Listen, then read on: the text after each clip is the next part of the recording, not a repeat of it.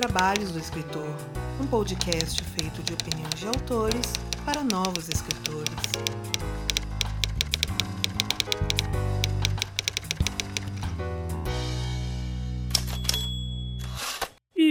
Muito do que toca este podcast vem diretamente de quem nos apoia através do Padrim e do Catarse, e que, como não falei os seus nomes no episódio da Retrospectiva, porque daí foi gravado numa época que ainda não tinha fechado as parcelas no, nossos financiamentos, eu deixo aqui então o apoio de geral, desde quem contribui com um realzinho até o último apoio. Um muito obrigado para todos vocês que ajudaram a manter o Dois Trabalhos para 2021 e espero que assim também o façam pelo ano de 2022, tal como você, ouvinte, que ainda não apoia, mas eu tenho certeza que vai começar a apoiar. O meu muito obrigado para Aline Viana da Cruz, Ana Lúcia Merege, Ana Rushi, Arthur Jorge Dias, Bruno Crispim, Carlos Rocha, Carolina M. Leal, Clécio Alexandre Duran, Daniel Flador Rossi, Daniel Luiz Paula Mendes, Daniel Morini, Denis Schmidt, Diana Passi, Elias Romaneto, Elvis Rodrigues, Fernando Hansel, Gabriela Jesus Moreira, Gustavo Aranha, Histórias Incompletas, Ian Castro no seu primeiro apoio. Muito obrigado aí, Ian. Ian Fraser, outro Ian aí, mas que já tá aí com a gente mais tempo. Janito Ferreira Filho, João Marcelo Conte Cornetê, José Bandeira Filho, José Igor Duarte da Silva, Margarete Bretoni, Miguel Augusto, Paola Siviero, Ricardo Balbino, Tatiane Durães, Tiago Lee e Tomás Beltrame. E se assim como todos esses aqui citados, você também quer ajudar com a continuidade deste podcast e até tornarmos mais dignos dos nossos ouvintes, faça sua parte através do link padrim.com.br barra 12 trabalhos ou catarse.me barra 12 trabalhos. Este é um ano muito especial pra gente, tal como 2021 foi, e espero agora que 2022 a gente consiga uma nova meta que é a de pagar as edições também do 12 trabalhos para que a gente consiga gravar muito mais, ter mais tempo de produzir aqui para vocês. É isso que a gente chama de ser digno dos nossos ouvintes, trazer sempre um conteúdo cada vez melhor. Então, muito obrigado para todo mundo que nos apoiou e bora lá para o episódio.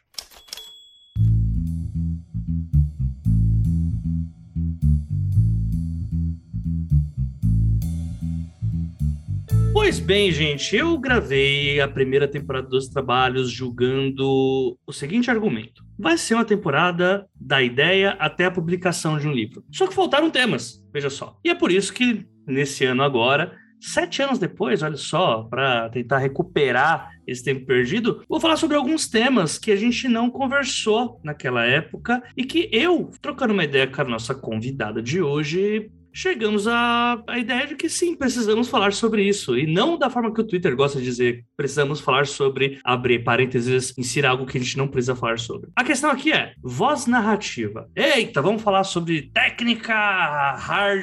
Tá. Não, gente, é coisa muito simples. Só que eu e Ana fazemos leitura crítica já há um bom tempo. E na hora que ela jogou para mim, precisamos falar sobre voz narrativa, porque pego vários casos desse. Falei, caraca, como que eu nunca tinha pensado nisso? É importante, é simples, na verdade é fundamental para quem escreve, e a gente vai falar um pouquinho sobre isso. Com a nossa convidada que eu já revelei, mas que eu vou pedir para se apresentar, falar um pouco sobre o seu próprio trabalho. E se apresenta aí pra gente, Ana, diz quem é você na fila do pastel. Oi, gente, eu sou a Iana, eu sou tradutora, leitora crítica, preparadora, eu edito a Eita Magazine e a revista Pretérita. Tenho trabalhado aí nessa, nesse aspecto editorial e, e de edição, e isso acaba trazendo vários pontos à tona, e a gente tem a oportunidade, como leitor crítico, como preparadora, de perceber erros recorrentes que autores cometem, independente da, da maturidade do autor, assim, se é um autor iniciante ou não, sabe? E eu acho que esse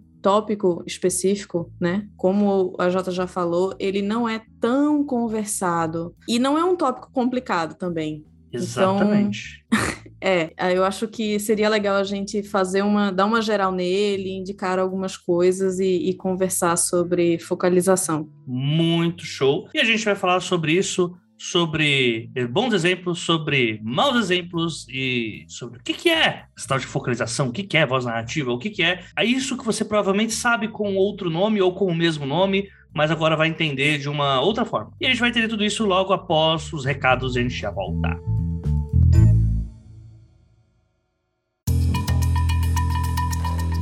Leitura de recados aí dessa quinzena dos trabalhos, mais uma quinzena aí produzindo conteúdo aí para vocês. Um episódio que tá bem bacana aí, que foi gravado com a Iana Araújo, que a gente falou desse tema aí que algumas pessoas ignoram, mas é um tema muito legal. Mas antes, tenho que fazer aqui alguns recados da paróquia, como um dos nossos colaboradores aqui, as pessoas que nos ajudam a manter esta bagaça funcionando, que é o pessoal da VEC Editora, editora lá do Arthur Vec, lá do Rio Grande do Sul, que é uma das linhas de frente aí do nosso país trabalhando com fantasia, ficção científica e terror e horror. O pessoal da VEC sempre está publicando coisa nova, já falei aqui para vocês de vários autores que deram as caras por aqui no 12 Trabalhos e também estão por lá. Então dê uma passadinha lá no aveceditora.com.br, dá uma olhadinha lá na VEC Store. Em breve aí a gente vai estar com novidades sobre a VEC Editora, mas lá você vai poder ter várias obras legais, vai ter HQ, vai ter livro, ter livro-jogo, olha aí, ó, coisa que poucas pessoas têm acesso, mas em breve falaremos sobre livro-jogo aqui dentro. Isso mesmo, em breve falaremos de livro-jogo aqui no 12 Trabalhos, essa coisa muito louca aí, que é esses livrinhos de, enfim, vá para a página X, vá para a página Y, enfim, tem tudo isso lá na VEC Editora e eu convido todos vocês a darem uma passada lá para conferir o catálogo. Tem Felipe Castilho, tem Enéas Tavares, tem Carol Kiovato, tem uma galera, tanto nacional quanto internacional, mas sempre dando aquela priorizada no nosso fruto aqui do nosso país, autores muito bacanas, muito talentosos que estão por lá fazendo várias histórias bem legais para você curtir e com desconto aí que a VEC está disponibilizando durante esse mês. Dá uma passadinha lá, você está ligado, né? Já desde o nosso episódio sobre crise dos correios, que as coisas não estão fáceis, então o Arthur disponibilizou aí um desconto massa para você que tá com problema de, enfim, né, questões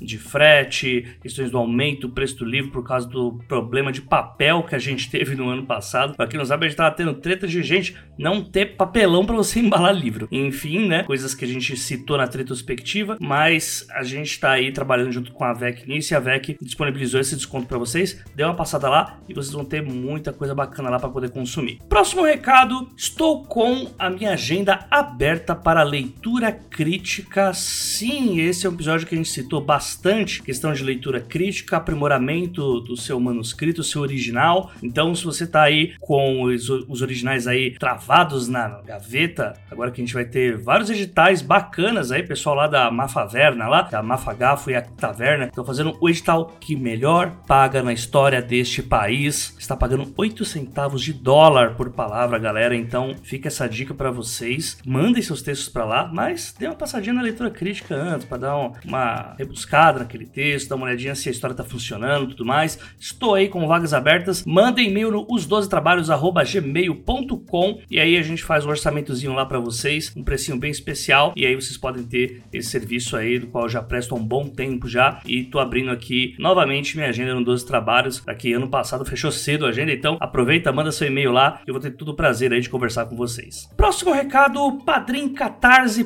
Pix, ajude o 12 Trabalhos a continuar se mantendo e tendo nossas metas aí, precisamos de um editor novo para que eu consiga gravar mais conteúdo aí para vocês, ou se não trazer com mais pontualidade aí, os nossos conteúdos exclusivos, né? A gente tem os nossos financiamentos coletivos tanto pelo padrim.com.br barra 12 trabalhos, pelo catarse.me barra 12 trabalhos ou pelo pix os 12 trabalhos arroba gmail.com. Lá você, além de saber o que é o AJ, meu Deus, sim, o, o segredo de Tostines está lá, né? Não que isso vá ser uma grande contribuição, mas dá uma olhadinha por lá, gente. Você tem recompensas bem bacanas contribuindo aqui com o nosso podcast. Vocês vão ter o conteúdo adicional do nosso feed premium do 12 trabalhos. Você pode ter esse acesso tanto pelo celular, pelos agregadores clássicos aí de podcast, como também pelo browser mesmo. Muitos, muitos dos nossos ouvintes, inclusive, escutam pelo browser. A gente tem vários conteúdos aí do Eis a Questão, já que a gente não tá com a meta batida, então todo mês um episódio diferente do Eis a Questão vai lá pro feed premium. A gente tem o nosso diário de escrita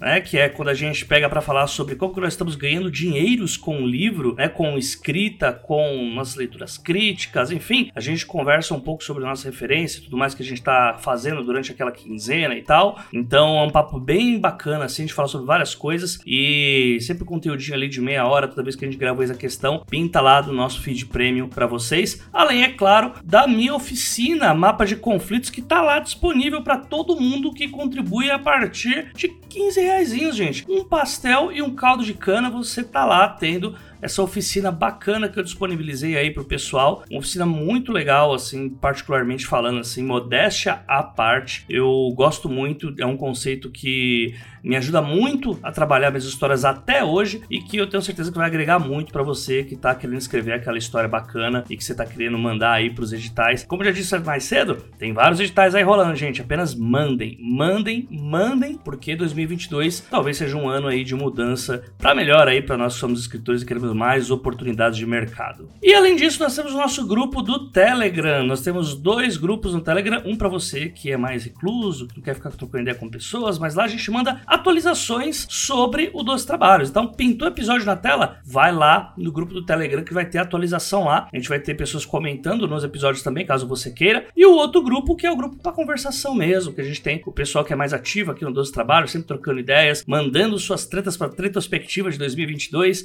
Enfim, vira e mexe surge os assuntos bem legais pra gente conversar lá. E eu tô fazendo esse convite aí para que você também faça parte dessa galera, né? Um pessoal que, assim, livre de preconceitos, livre de várias paradas que são um pouco tóxicas, livre de picaretagem, com um grupo bem bacana, assim, pra gente conversar, trocar ideia. E eu tô participando lá também, vira e mexe, eu dou uma sumidinha, como essa semana, porque a Adelaide ficou doentinha, mas vira e mexe eu tô lá, conversando com todo mundo, a gente trocando ideias para acabar se tornando um escritor melhor e discutir mercado, enfim. Dê uma passadinha lá que vocês vão entender, dê uma chance pra gente. Se você não gostar, depois você sai, não tem problema, mas dê uma chancezinha lá pra gente. E é isso que eu tinha para passar para vocês, pessoal pessoal. Dei sempre aquele toque lá pra gente, é, compartilhando o episódio, mandando pelo Twitter, pelo Instagram pro pessoal. Compartilhe a palavra do Dois Trabalhos, porque essa temporada ela tá bem legal para quem tá iniciando mesmo, né? A gente largou um pouco a, aqui no Dois Trabalhos essa parada de tentar ir pra parte intermediária e tal, porque tem muita gente nova voltando ou começando a escutar o Dois Trabalhos, né? Quando eu falo gente nova voltando, é porque tem gente que escutou um, dois, e agora tá voltando porque a gente tá com um conteúdo aí bem legal, assim, pra iniciante mesmo, assim. Voltamos com a ideia de do livro à publicação, né, da ideia à publicação. Então eu faço esse convite aí para vocês, não só para participarem mais, mas também para compartilhar e fazer esse grupo aí que escuta os trabalhos ser cada vez mais amplo. Enfim, gente, era isso que eu tinha para passar para vocês. Um forte abraço para todo mundo, uma ótima quinzena, uma ótima quinzena de carnaval aí, né, que, tá, que vai rolar agora, apesar de ainda ser aquele carnaval nerfado pela Omicron, maldita Omicron, parem de ter coronavírus, pessoal. Ah, eu queria que essas palavras pudessem fazer efeito. Mas enfim, né? O vírus não escuta. De qualquer forma, um abraço para todo mundo. Escutem aí o episódio com a Iana Araújo, que tá muito legal. E na próxima quinzena a gente troca ideia. Um abraço para todo mundo e falou!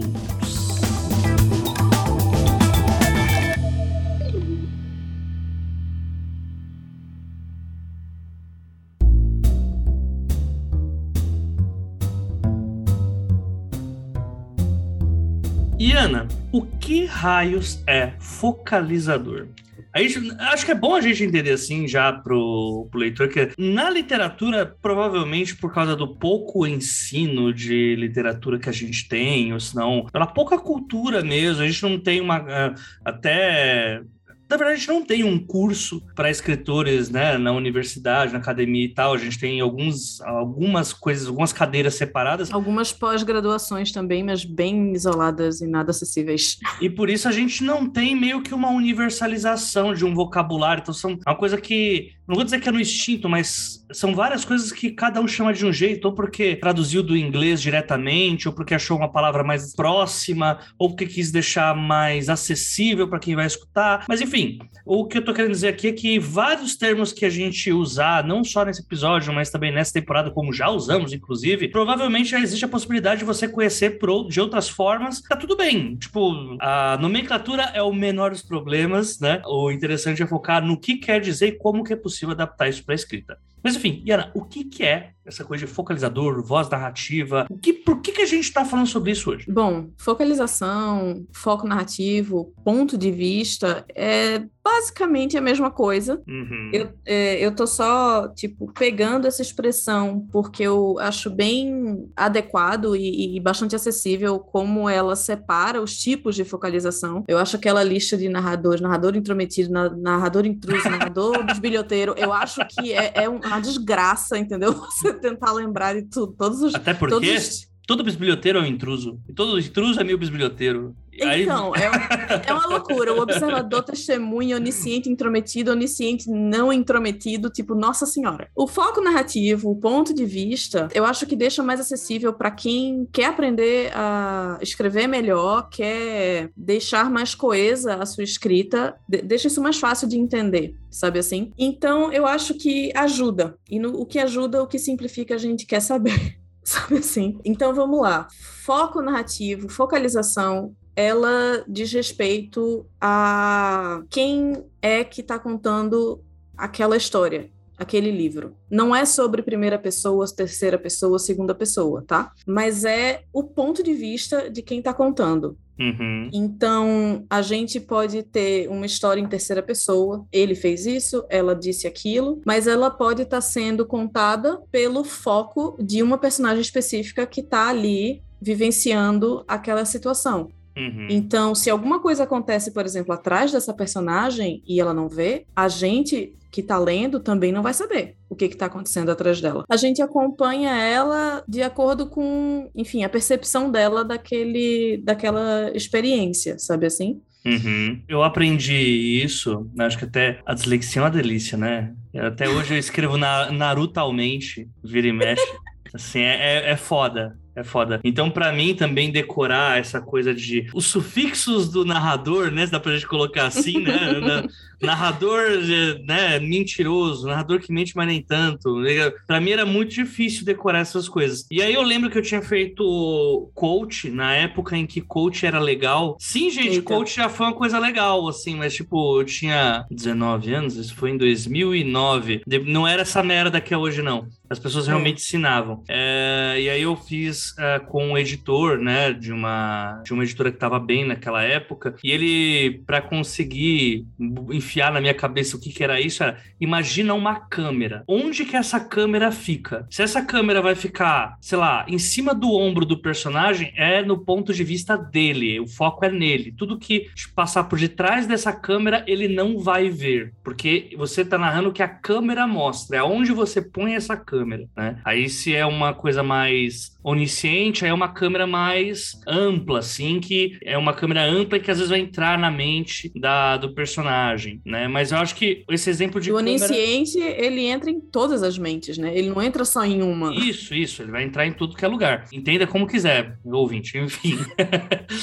Mas é, eu acho que esse exemplo, assim, da câmera é uma, é uma, é uma boa para matar a qualquer possibilidade, assim, de confundir o que que é o focalizador. É literalmente sob o viés de quem ou de ninguém você vai contar a história, né? Isso. No livro do Assis Brasil, que é o Escrever Ficção, ele fala um pouco sobre focalização, é bem interessante, e a gente tem essa distinção dos tipos de focalização, já que a gente fala dos 25 tipos de narrador, sei lá o quê. Pera, são 25 três. mesmo? Ou... Não, não, não, não.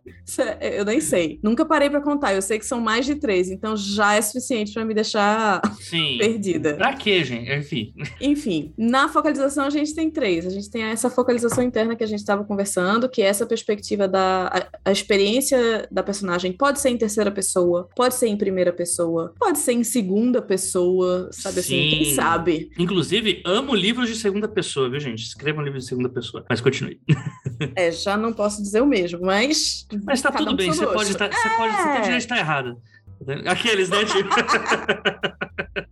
tem direito de estar errada, é isso aí. É isso aí. E aí é, tem a focalização que é externa. A externa ela não tem a ver novamente com terceira pessoa ou primeira pessoa. Se bem que na focalização externa ela é necessariamente na terceira pessoa, por quê? Porque ela não se envolve com o, o, o discurso interno, o, fluxo de consciência Isso. das personagens. Ela tá ali falando, foi daqui para cá, fez A mais B, teve isso, fez aquilo. Então, ela não envolve essa parte do sentimento, da, da percepção que a uhum. focalização interna traz, né? Não é muito comum, não é muito popular, digamos assim, atualmente, se você você for procurar bons é, manuais de escrita e cursos, sempre vão dizer, ah, traga o, o sentimento do personagem, o que ele está sentindo e tarará. E a focalização externa não é sobre isso. Só que, às vezes, ali naquela narrativa. Você pode precisar ali de uma cena em que você quer trazer o leitor para deduzir algo, para descobrir algo por conta própria, para observar um cenário, para observar uma ação e tirar as suas próprias conclusões, sem ser pelo olhar de, de alguma personagem que está ali envolvida e sem ter um,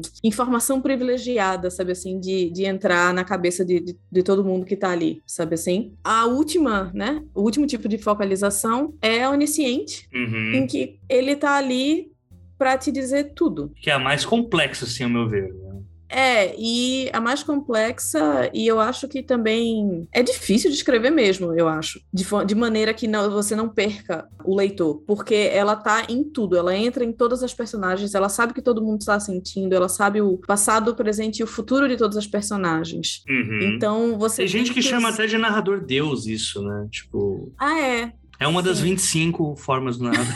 É, uma- é, isso aí, isso aí. E ela tá muito ali, às vezes até para julgar. Ela tem, ela emite opinião, sabe assim? Eu lembro muito do, da voz narrativa de Terry Pratchett. hum, Terry Pratchett escreve com focalização onisciente. Ele te conta do começo do mundo, ele te conta o que as baleias estão pensando, o que os elefantes estão planejando, aonde a tartaruga tá. Quer dizer, ele diz que, né, sabe para onde a tartaruga está querendo ir, ou ele diz que as pessoas no, no Discworld não sabem. Então ele sabe o que todo mundo está pensando o tempo todo, sempre. O, o Uhum. Presente, o passado e o futuro. E é brilhante a forma como ele manipula a focalização onisciente, especialmente quando ele está introduzindo o, aquele universo, seja qual livro você pegar para ler. uhum. Eu acho que é muito. Essa palavra que você usou é exatamente o limiar entre abandonar o livro ou não nesse tipo de narração, né? Porque o, qual que é o problema, né, de você ter um narrador que sabe tudo? É que, por exemplo, se você. Eu acho que a principal coisa que não dá pra fazer, não dá pra você fazer uma história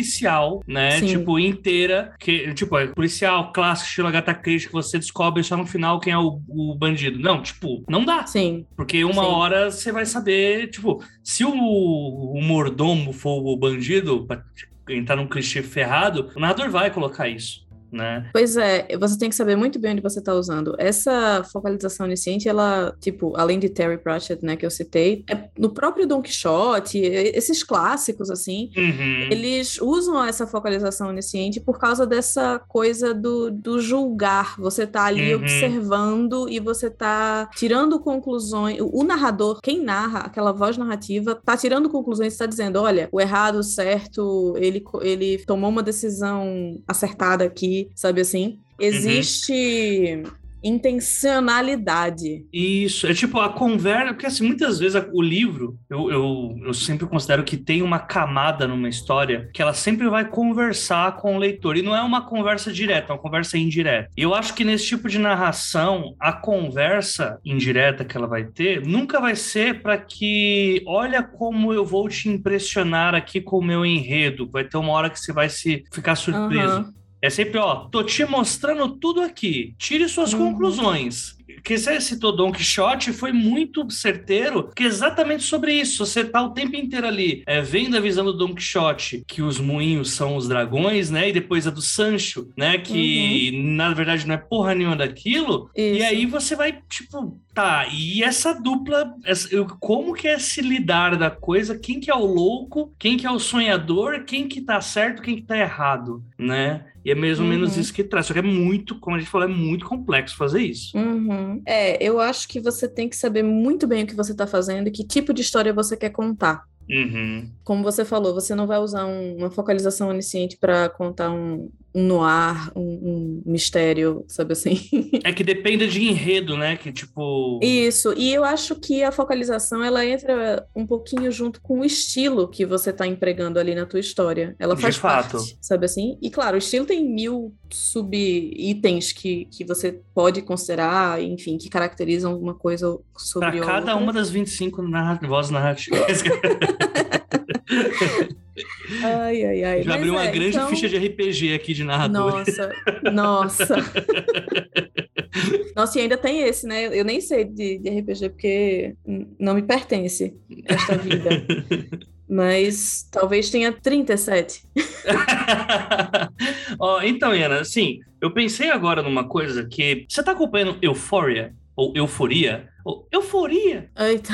A série da HBO? Não, eu assisti tipo 15 minutos do primeiro episódio. Ah, tá. Então, eu tava pensando assim. Que Mas igual... eu não. Só quero deixar claro, tá? Eu não continuei porque eu não gostei, não. Eu não continuei porque. Não, não, tá tudo bem. Nossa. Se alguém. Ninguém vai julgar você aqui por gostar ou não de euforia. Eu só vou te julgar se você falar que você faz parte do fandom de Peak Blinders. Porque eu tenho. Eu não sei nem o que é isso. Tá tudo ótimo, então você tá perfeita. Continua assim, diva sem defeitos. Mas vamos lá. Em Euphoria, tal como você tinha colocado no. Que até o exemplo que o próprio Assis, né, coloca da, do focalizador externo, né? De que é, pode ser algo de. Não para você usar numa história inteira, mas uh, usar de vez em quando, em algum momento da história. Apesar de a gente estar tá falando de uma série, séries faz, né? Contam com muitos uhum. elementos da, da literatura e do teatro, pipipi, popopó, não vou entrar em todas essas nuances, mas Euphoria, por ser uma série que está contando uma história que já aconteceu, quando uhum. você vê uhum. a Zendaya lá, ela vai parar para contar a história da, das pessoas daquela escola. No momento em que ela está uhum. narrando, ela sabe tudo, a cabeça de todas aquelas pessoas, porque ela está contando a história no passado baseado em tudo que ela sabe daquelas pessoas. Então ela vai uhum. falar, fulana de tal, ela tinha problemas de peso, ela se odiava, mas ela estava com outro cara. Porém, esse uhum. cara não queria estar com ela, porque ela já sabe tudo o que vai acontecer. Só que aí você fala, uhum. pô, então a série é toda nesse, nessa, nessa voz onisciente? Não, porque quando ela vai pro, uh, digamos assim, uh, em True Detective tem isso também, né? Como tá sendo uhum. narrado no, no passado, é, é uma, uma, pessoa no presente que você não sabe como ela está, apesar dela não pular na cabeça de um e de outro, né? Ela tá contando. Ela tem base... informação privilegiada. Né? Exato, ela, ela, é uma mensageira do futuro. Exatamente, uhum. que, né? Que tá contando no passado a mensageira do futuro. Só que a série não é contada toda assim, porque não daria. Porque é. todo. Hoje, muito comercial pede essa coisa do enredo, né? De você ter os twists e tal, né? Pois é. E assim, voltando ali para focalização externa, por exemplo, um, um livro de mistério, como você falou, é um ótimo momento para usar uma focalização externa quando você apresenta o mistério, o assassinato. Uhum. Você só conta. E aí. Oh, não. É, eu vou, eu vou ter que citar quem, o Brown. Você acha que fez? ah, não! O Dan Brown faz isso pra caralho. Pois é, especialmente para introduzir a história, né? Sim, sim. Não, dá pra gente colocar isso no próximo bloco que vai ter mais exemplos e eu vou, eu vou ter esse nojo de falar de Dan Brown não sendo para criticá-lo. Mas enfim. Outra coisa que eu acho que é legal a gente colocar, Ian, é que assim, a gente falou mais sobre os que são menos ortodoxos aí, né? Porque a maioria das nossas histórias hoje elas são contadas nesse, nessa voz é, interna, né? Que a gente vai ter um personagem focalizador daquela história e que vai ter as angústias dele no texto e que essas angústias vão fazer parte do enredo e quando tudo se encadeia a gente consegue uma história, né? Uhum. Uma coisa legal da gente colocar é que é importante, talvez, tipo, quando a gente fala de. A gente tá focando num personagem só. Isso independe de quantos personagens focalizadores você tem, né? Que uhum. se você tiver uma história, por exemplo, Will and Will, né? Que é. Você vai ter é, dois personagens, mesmo que eles chamem Will, são dois personagens, mas cada capítulo a gente vai ter o foco em apenas um personagem e, né? seja o exemplo da câmera, seja uh, sobre a perspectiva de quem vai ser dito, é sempre sobre o personagem que está sendo focado naquele capítulo ou cena, né? Existe uma separação clara dentro da narrativa sobre quem é quem é o foco, uhum. né? É, e eu acho que aí entra o grande erro que acontece quando a gente está escrevendo empolgado com a nossa própria escrita, com a nossa própria história, só querendo contar aquela história mesmo, ou então até deu uma revisada e tal, mas você está muito envolvido na sua própria história. Às vezes eu, eu acho que a gente como escritor, uma das últimas coisas que a gente pensa em, entre aspas, revisar no nosso próprio texto é a focalização. Você pensa em gramática, você pensa em quebra de cena, você pensa em, ah, essa cena faz mais sentido no começo do que no final, sabe assim? Você pensa em cortar capítulo, em acrescentar capítulo, mas a, a focalização ela acaba ficando meio escanteada quando hum. você considera o que, que eu preciso melhorar no meu manuscrito aqui, no meu original. E aí, quando chega, claro, a leitura crítica, que é o trabalho que a gente faz, está aqui exatamente para isso, né? Para apontar o que você deixou passar. Aí chega na leitura crítica e é algo que a gente vê, pelo menos eu encontro bastante, que é essa quebra na focalização sem motivo, sem explicação, sem retorno, sem continuidade que faça sentido dentro daquela história. Como você falou, é, Will e Will, eu, eu não, não conheço, mas existe uma separação clara. Quando você tá a 50 páginas do, seu livro de 150 páginas, focalizando em uma personagem. Vamos dizer que ela é uma criança de 8 anos. Ela tá ali, vendo aquele mundo e a gente tá vendo com ela. Terceira pessoa, não é primeira pessoa, a gente tá na terceira pessoa. O vocabulário do narrador não é o vocabulário de uma criança de 8 anos, mas o olhar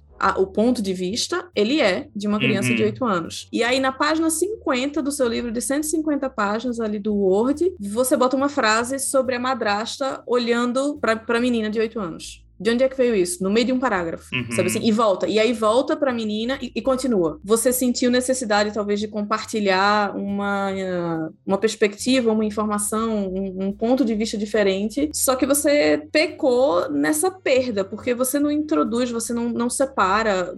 Você quer usar diferentes focalizações internas? Usa, mas faz uma separação ou de cena, ou de capítulo, ou de parágrafo. Quer ficar intercalando duas personagens, três personagens interagindo? Pelo menos separa por parágrafo, sabe assim? Porque senão você simplesmente quebra. Eu tô ali vendo a história de Mariazinha e de repente chega o olhar de outra pessoa e eu fico, opa, o que, que aconteceu aqui? Uhum. Sabe assim?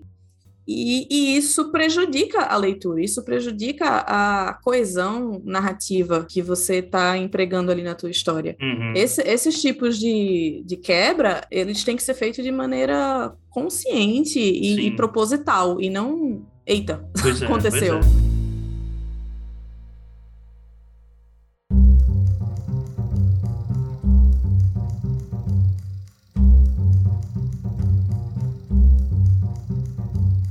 Pelo que a gente tava falando no, no último bloco e tal, eu peguei assim uma. Quando você tava falando de. Assim, não adianta a gente dar exemplos de. Eu acho que a gente pode dar, né? Não tem problema dar. Mas, assim, a maioria das histórias, elas, hoje, elas têm focalização interna, né? Um personagem, Sim. focalizador, a gente vai estar tá falando sobre ele. Então, assim, o que eu. O, até levando em conta a última coisa que a gente colocou no último bloco, eu queria que o leitor imaginasse o seguinte: o leitor, o ouvinte, né? Tipo, cara, imagina Dom Casmurro se tem um, um errinho um erro de focalização. Quebra, né? Acabou. Acabou.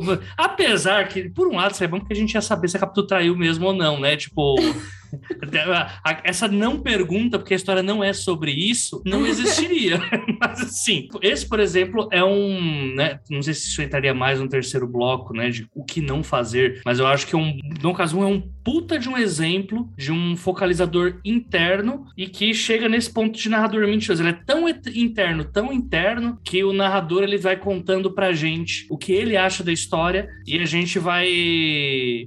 Apesar dele ser interno, a gente também tem esses elementos que a gente gente é que vai julgar ele, né, do, pelos absurdos que ele tá falando, né? Tipo, ele fala uma uhum. coisa, mas ele age de outra, né? Então, Sim. é bem interessante, assim, como que bem exercido, né? A gente tá aí há algumas décadas, né? Pra não falar centenas, é, algumas décadas aí de anos discutindo sobre a mesma obra, porque ninguém sabe o que, que é a personalidade do Bentinho, se ele era na verdade, ele era um louco, né? Mas, tipo, se Capito traiu ou não, né? Bom, tem também o que a gente já citou, que é Terry Pratchett com Discworld, que ele usa a focalização onisciente de uma maneira bem legal, eficiente e que não não estraga a história, né? Talvez a gente pense, pô, acesso a tudo, ao pensamento de todos, e ele usa muito bem desse tipo de, de foco narrativo na história, que torna a história talvez até mais interessante e mais única pela forma como ele usa a narração. E a focalização onisciente, né?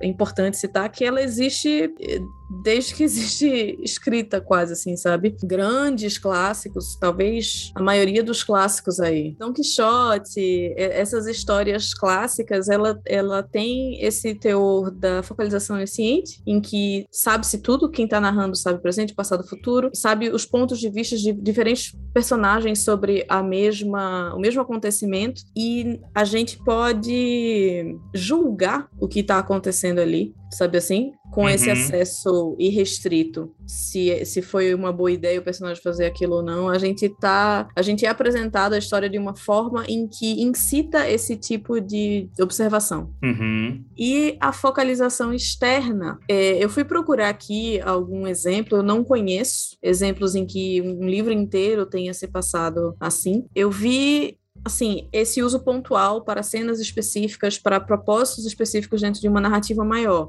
Eu, eu recomendo que se você resolver tentar a sua mão aí numa experimentar com focalização externa, faça isso em um conto, talvez, que é algo mais objetivo e que você pode experimentar, você tem um espaço ali para experimentar como é que fica esse tipo de narração, como é que ela funciona, onde é que ela funciona, em que tipo de história ela funciona, ou então usar de maneira espalhada, né, no, na sua história, se for uma história, um romance, uma novela, enfim. Sim, gente, o Dan Brown faz isso. Olha aí. ah, enfim, todos sabem minha opinião sobre o Dan Brown aqui, mas é o seguinte, vamos lá. É, sempre quando ou todos os livros do, né, todos os livros, ai, cara, o mesmo livro do Dan Brown que ele faz em várias versões, sempre tem o um ponto de vista do que vai falar do vilão, né? É, ele não, como é um grande mistério, assim, só vai saber quem é o vilão no final da história. É, ele uhum. tem várias daquelas cenas que é o cara numa uma cadeira de costas, uh, só mostra a mão dele, tipo o Dr. Garra do Dr. Bugiganga, sabe?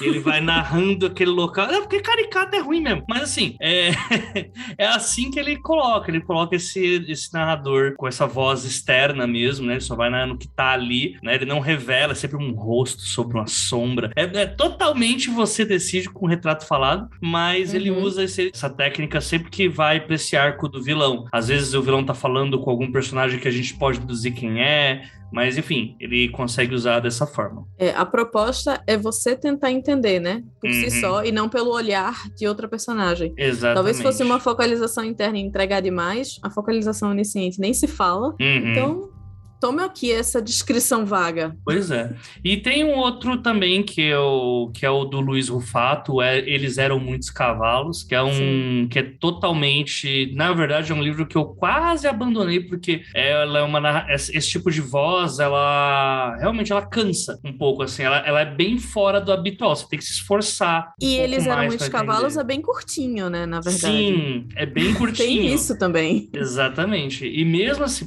é que assim, eu vai ter gente vai me julgar muito, né? Porque assim, é um puta de um livro, é uma puta de uma história. Mas uhum. talvez eu não estivesse preparado para ela naquele momento. Talvez, é uma possibilidade. Mas ah. é fato que a voz externa, ela exige mais do leitor, porque você não está recebendo as informações, você está recebendo ações aleatórias que você vai ter que interpretar e criar na sua cabeça o que está acontecendo naquela narrativa, né? Então, é muito um efeito tabela, assim, para você. A é. bola bate na tabela para rodar na cesta para cair. E é só assim você entende a história. Então, por isso que ela é um pouco menos usada. Né? É, quando você fala da câmera, eu penso muito focalização externa, porque ela é basicamente isso, ela é só uma câmera. Ela uhum. não é uma uhum. câmera juntinho de uma pessoa é, que tem um microfone. Ela é só aquela câmera ali captando. Uhum. É um filme sem som, né? É, por aí. E eu acho que especialmente quando a gente a gente tem essa perspectiva, esse padrão da focalização interna, como a gente mesmo conversou aqui. Então, quando de repente você está acostumado a ler dessa forma, você está acostumado a escrever dessa forma, e aí de repente você pega um livro que é uma coisa diferente. Aí eu acho que é ainda mais difícil por causa dessa desse costume mesmo, dessa coisa confortável de chegar ali junto com os sentimentos de quem está contando do, do, ponto de vista da pessoa. Uhum. Sabe assim? Uhum. Eu acho que até é, quando a gente fala sobre essa voz interna, a gente citou mais cedo o narrador de segunda pessoa. Acho que esse narrador só é possível também com a voz interna, né? Porque é uma é. pessoa que está conversando com o leitor. Com a outra. Né? É. E normalmente ele vai ficar. Tem, eu não sei, é muito. Eu gostei muito de um termo que Camila usou aqui no último episódio dos trabalhos, que é como se você estivesse advogando por uma causa. É muito isso, segunda, o segunda pessoa, né? Tipo, ó, oh, eu uhum. vou te contar isso aqui, vou expor minha opinião, mas assim, imagina se fosse você. E tem muito isso, né? De imagina se fosse você nesse momento. Uhum. Acontece tal coisa, tal coisa. Só dá se for realmente um. Tipo, o que eu chamo de câmera não entra na cabeça do personagem pra gente ver o que ele tá pensando. Mas pelo que ele fala pra gente, a gente consegue entender o que ele tá pensando, né? É, eu acho que focalização interna com segunda pessoa é bem difícil, né? É outra coisa que é, é, é bem experimental, quase. Aham, não, totalmente, totalmente. eu conheço uns três, dois ou três autores assim que fazem isso, mas é muito pouco. Uhum, é.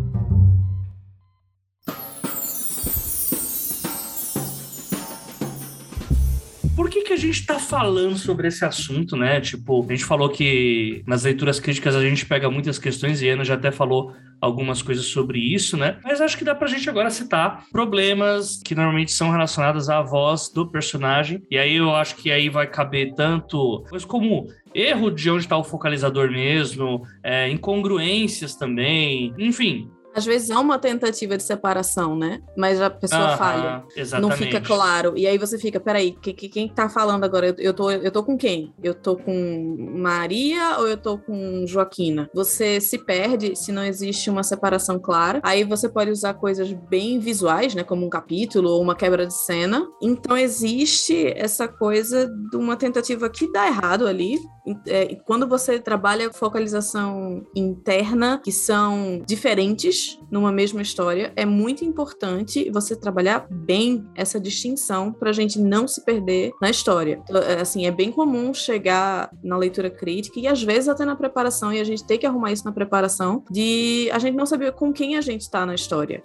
Então, eu começo uma história com uma personagem e aí quebra para outra, mas eu não sou informada isso em momento nenhum. Claro que não é uma frase tipo, uhum. agora você está trocando de personagem, mas é fazer isso de uma maneira fluida e, e, e coesa que Sim. trabalhe as, as, diferentes perspectivas, né? O Guerra dos Tronos, né? E, e os outros livros também da, da série, da Canção de Gelo e Fogo, eles têm essa distinção bem evidente de capitular, de tipo, eles dividem por capítulo cada personagem, então você não tem como errar, e ainda vem o nome, então ele é bem didático mesmo, tipo, cara, não tem como você se perder, o nome da personagem tá aqui, ó, sabe assim? Uhum. No título do capítulo. Mas também tem aquelas que são por parágrafos. E aí você pode usar, por exemplo. Eu, eu prefiro dizer que são por cenas, viu, Iana? Porque se, se vira por parágrafo, tipo, sei lá, sumário narrativo fala. Aí próximo sumário narrativo já é no, no na voz de outro personagem. Aí já virou uma narração meio onisciente, né? É, é. É, você pode cair aí. A gente tem normalmente cenas, né? Quando, quando eu acho que quando tem essa separação, é aquele momento do livro que tem aquela quebrazinha. É uma. Você tá pulando uma linha, mas tipo, tem uma quebra ali que vai mudar Sim. a cena, né? Que aí vai. Porque né, nem faz sentido assim ser. Né? Se a gente for reparar, eu gosto muito de fazer comparações com audiovisual, né? Porque o audiovisual uhum. tem muito isso. Tem aquele momento, tipo, esse, esse, capítulo dessa série ele vai ter três núcleos. Ah, então, na hora que vai ter o descanso de um, que a pessoa foi no ônibus, aí a gente vai precisar de um descanso, a gente vai pro outro núcleo. Uhum. A gente não vai ficar trocando os núcleos, né? Apesar de serem locais diferentes, mas a gente não vai trocar dos núcleos por fala. É, uhum. Tipo, ah, um personagem fala um, outro personagem fala outro. A não ser que isso seja proposital para fazer um jogo ali, mas é, trocar a coisa o tempo inteiro, você automaticamente vai deixar o leitor muito confuso, né? Muito perdido, é. E às vezes você até tá ali focado em uma personagem específica, mas aí é aquela coisa, você joga uma frase porque você acha interessante compartilhar o que aquela outra personagem tá sentindo. Uhum. Só que uhum.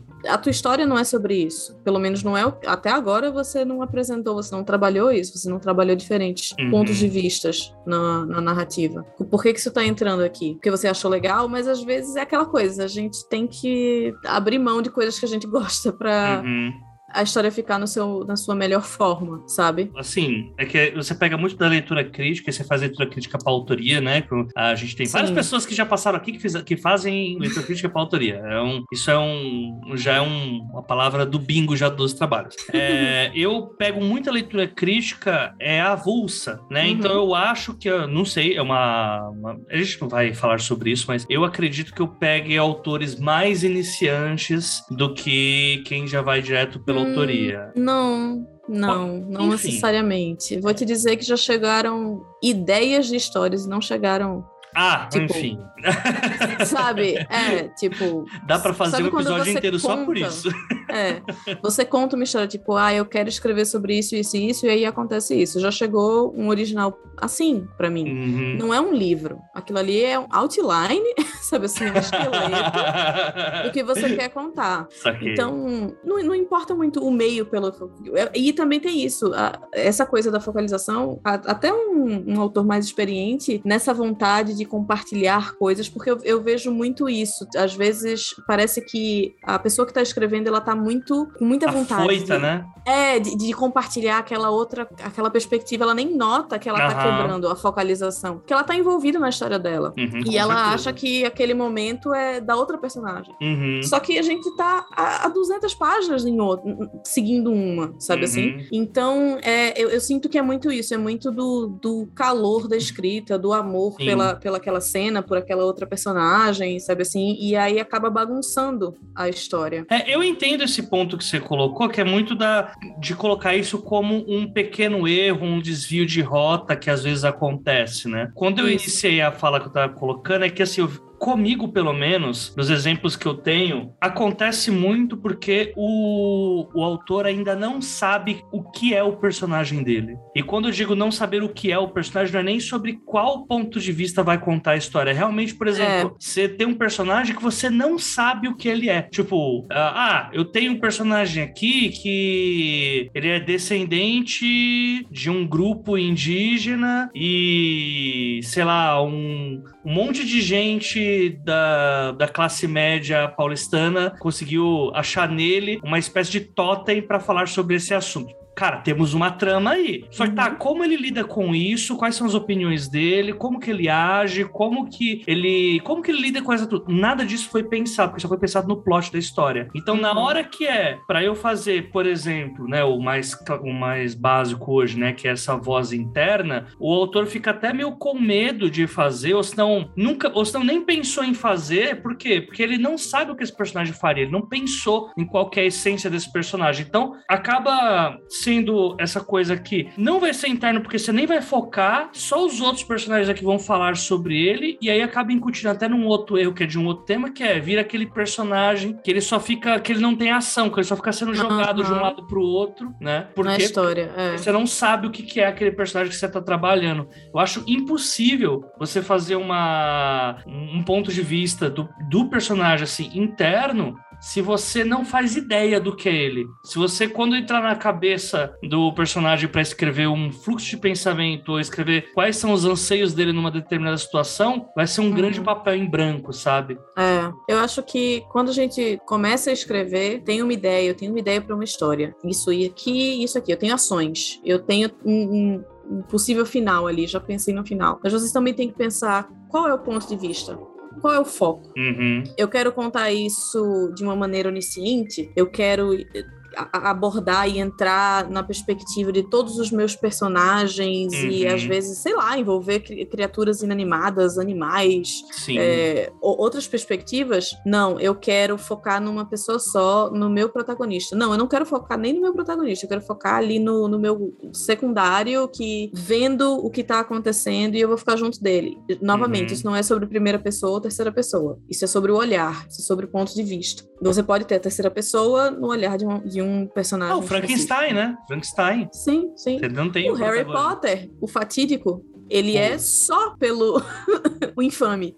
Ele é só uhum. pelo olhar de Harry. Ele quebra isso nos, nos livros finais, em um capítulo ou outro, sabe assim? Mas é só sobre o olhar dele. E o olhar dele, às vezes, vê coisas erradas, vê. interpreta errado. Então, você interpreta errado junto com ele. Na focalização onisciente, isso não acontece. Esse erro de você cair junto com o erro uhum. da personagem. É, mas agora, assim? Iana, eu acho que, assim, eu vou citar uma das 48 vozes narrativas agora, porque agora uhum. eu tava pensando assim: o Harry Potter, é, é bom sempre dizer, não concordamos com a autora, não, não damos dinheiro para ela, gente. É isso, não dê você também, não é legal. É isso. Pronto, já fiz a da semana. É, agora, o Harry Potter, ele é um personagem que é, que, que é o que a gente chama de personagem orelha. É, uhum. Que eu não consigo encaixar ele em nenhuma dessas três nomenclaturas que a gente colocou, porque apesar dele ter essa coisa da voz interna, ele não opina sobre as paradas. Ele é totalmente essa coisa realmente orelha. Ele, ele é esse personagem que ele vai sendo jogado para lá e para cá na história, e o único objetivo dele é: eu preciso ser heróico pelos meus amigos. Mas ele nunca pensa sobre, não analisa sobre, então é, talvez seja uma quebrinha até dessa, dessa regra, né? Porque o objetivo é realmente é o que a história pede a alguém que apresente esse universo, né? E a melhor forma de se apresentar o universo é um personagem que não sabe porra nenhuma, né? E vai ficar perguntando para as pessoas por quê, por quê, por quê, que aí todo mundo vai explicando para ele, né? Mas isso entra dentro de focalização interna. Você pode uhum. ter diferentes perspectivas. Você pode ter um mentiroso, você pode ter aquela personagem que tá Sim. ali aprendendo junto quem lê uhum. a história. É, mas é que no caso eu tô falando que ele não opina. Ele não opina sobre nada. Ele não é um, eu não vejo o Harry Potter como ser agente. Então, mas história, a né? focalização né? interna não é só sobre opinar, é sobre uhum. pensar. A gente tem acesso aos pensamentos de Harry. Sim. A gente tem acesso a o que ele vê das uhum. coisas. Ele Desculpa, eu odeio ele como erradas. personagem. Desculpa. eu acho que é difícil gostar dele como personagem. Tem, sei não. Enfim, também não gosto não. Mas ele Parte, entra dentro agora dessa... você tá certa.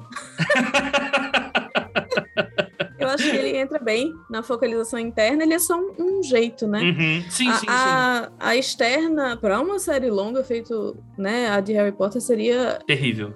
Terrível, é. Essa é no mínimo, certa. desesperador, né, a palavra. É. No mínimo, não seria... Ela não conseguiria vender o segundo livro. Pois é, pois é, pois é. O... eu, eu gosto muito de, desse papo, assim, porque é muito bom a gente falar sobre esses erros que eles sempre é, acontecem e às vezes ele parece, como você falou, né, no começo, são coisas que a gente não pensa logo de início, né? Porque a gente quer pensar é. primeiro na história, nas viradas, em como que eu vou surpreender o meu leitor e tudo mais, né? E às vezes a gente cai nessa, é, nesses pontos que a, eu tenho certeza que esse é um episódio que ele não vai ter tantos downloads, por exemplo, porque não é o que as pessoas buscam tanto, apesar de ser algo que elas precisem, né? Sim. E que no fim ele acaba tal como eu coloquei do né, de você não saber o que que é o teu personagem e tal. Às vezes esse, a, a própria voz ela revela muitos outros problemas né? Uhum. E uma coisa que eu queria colocar é que assim, você colocou, você pensou assim em, você falou há pouco, é, escolher a voz que você vai colocar. Mas eu acho que vai até um pouco além disso. E aí você me corrija se eu estiver errado. Eu acho que também é sobre pensar qual voz que a história está pedindo. Total né? Porque às vezes, é. tipo, eu vou contar a história sobre o meu protagonista, ou sobre, tipo, meu protagonista heróico, ou vai ser, tipo, Crônicas de Arthur do. né? Que, tipo, você tem a porra do Arthur lá, cara. O cara mais heróico da mitologia uh, europeia e tal, ali, anglo-saxã e tal. Mas a história uhum. não é uhum. contada por ele, é por um cara que tá vendo as histórias do Arthur de perto ali. Essa Sim, escolha, exatamente. a história, ela tem um grande, um tom diferenciado exatamente por causa de quem foi escolhido contar a história e como foi escolhido contar a história, né? Porque Sim. é também mais um exemplo de personagem tal como lá em Euphoria, né? Que ele sabe tudo o que aconteceu porque ele tá contando no passado, né? Então, tipo, a história pedia aquilo. Pra você chegar naquele resultado, a história pede aquilo. Pro Don Quixote rolar da forma que rolou, precisava ser naquela voz, que é o Tipo, determinadas Isso. vozes vão te deixar ir para determinados caminhos em como que você vai conversar com seu leitor, né? Se você troca a focalização de um mesmo livro, sei lá, Don Quixote, você tem outro livro, uhum. outra história, sabe assim? E não é só uma outra história por outra história, é algo muito grande. Ela é, sei lá, dá para mudar até de gênero. Você mudou assim. tudo, você mudou é. tudo, basicamente, né? O Dom Casmurro que a gente colocou, né? Se fosse contado na, é, com um narrador onisciente, como que você ia surpreender uh, o leitor? Tipo, uhum. seria outra parada. E talvez não seria nem. É, não teria surpresas pro leitor. A gente só analisaria. A vida daquelas pessoas, é, né? Como, tipo, assistir a série dos Tudors, tá ligado? analisando a cadeia hereditária e vendo aquela situação precária, já diria as meninas. Ai, né? ai, ai. E, tipo, muda totalmente, né? Então, você. É, como que você acha que seria interessante a gente. É, até pra quem tá. Pô, você tá falando isso, mas como que eu tiro aqui da cartola qual, que, qual voz que serve pra minha história? Eu tenho quase certeza que eu sei que você vai responder, mas vai lá. Eu, bom, tem dois jeitos, né? Eu acho que o primeiro e mais claro é experimentar. Sim. Sabe assim? testar um pouquinho aqui, testar um pouquinho ali, como é que isso flui melhor. E a focalização, ela pode até mudar um pouco do, do, do- objetivo ali, do que, que você quer passar para tua história. Como a gente falou, né? A focalização muda o que você quer com aquela história. E a outra mesmo é ler aí alguns livros que sejam com sejam nesse, nesse, nesse veio, pensar qual é o teu objetivo mesmo com a tua história e planejar de acordo com a tua focalização também, não só com, sei lá, um- um- uma escaleta, mas também esse, esse ponto de vista, sabe Uhum. assim? E a gente não tá falando nem de mudar personagem, né? A gente tá realmente falando sobre a focalização. Tipo, Sim. é bom não, não confundir. Ah, não, então do Cosmo seria, ah, não conta a história do Bentinho, mas conta a capa. Não. É tipo, é só você mudar onde a câmera tá indo, ou senão, né? é, Uhum. sobre que viés é que tá sendo contada a história. E Isso é que muda tudo, né? A mesma história. Enfim, acho que a gente já colocou bastante isso, mas eu, até, assim, por que que você, a sua, que eu acredito que sua resposta tenha sido experimentar, é porque não existe, né, uma, uma forma de você saber o que que essa história, o É. que, né, tipo, é, a sua história pode pedir um monte de coisa, né, às vezes você quer contar uma história e para você chegar naquilo que você quer, é aconselhado um focalizador diferente, É. né? E é isso, E- mas só testando mesmo. a focalização, é, a focalização muda e é aquela coisa, não é que- questionário de BuzzFeed, você não faz e sai com focalização certa. Quem é você na focalização? Quem quem é- quem é o seu livro na focalização? Assim? não, não funciona, não funciona assim. Você vai testar e às vezes, como, eu- como eu falei, pode mudar a, a tua ideia sobre aquela tua história e às vezes pode confirmar a tua proposta. Uhum. Mas você tem que estar tratando aquilo de maneira consciente. Você tem que saber o que você está fazendo e quem você está usando para contar aquela história. Quem são teus pontos de vista? É um, é dez? É Deus? É ninguém? Olha aí, ó. E é isso.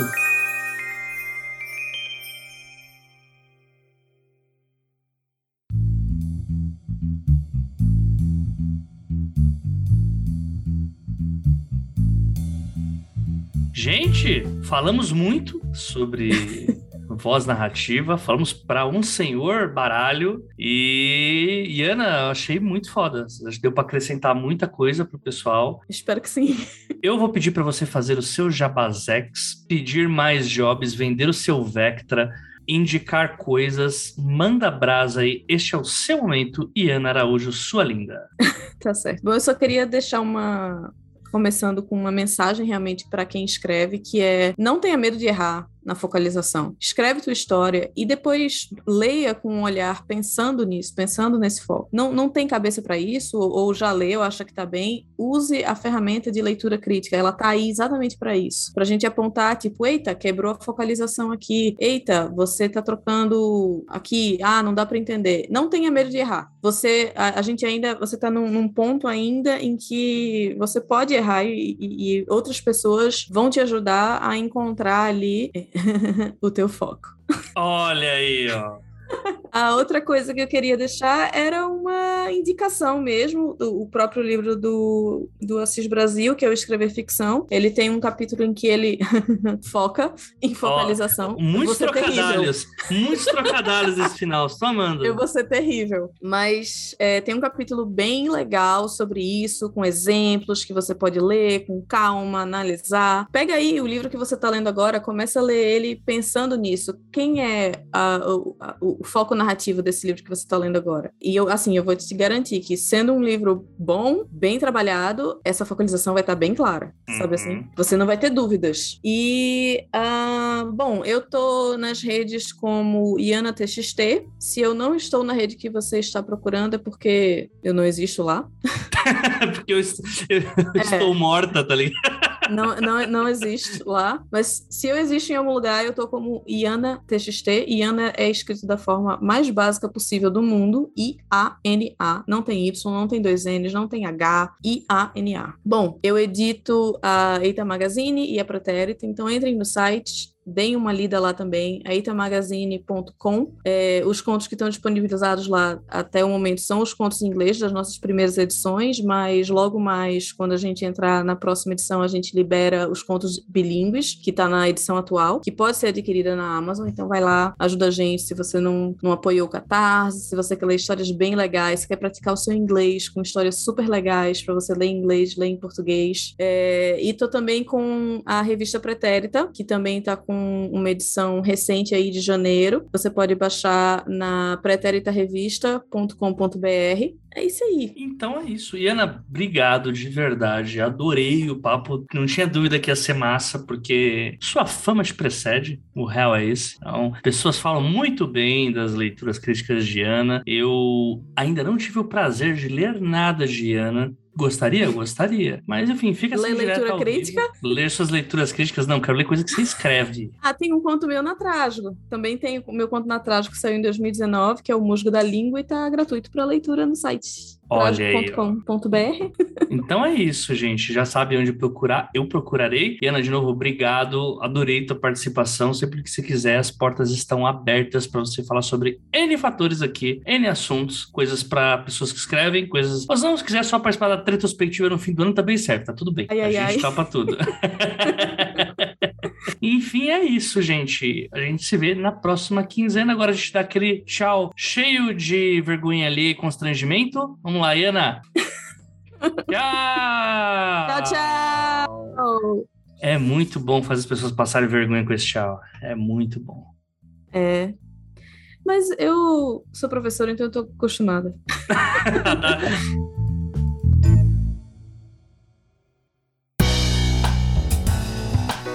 Este podcast acontece graças ao trabalho de várias pessoas.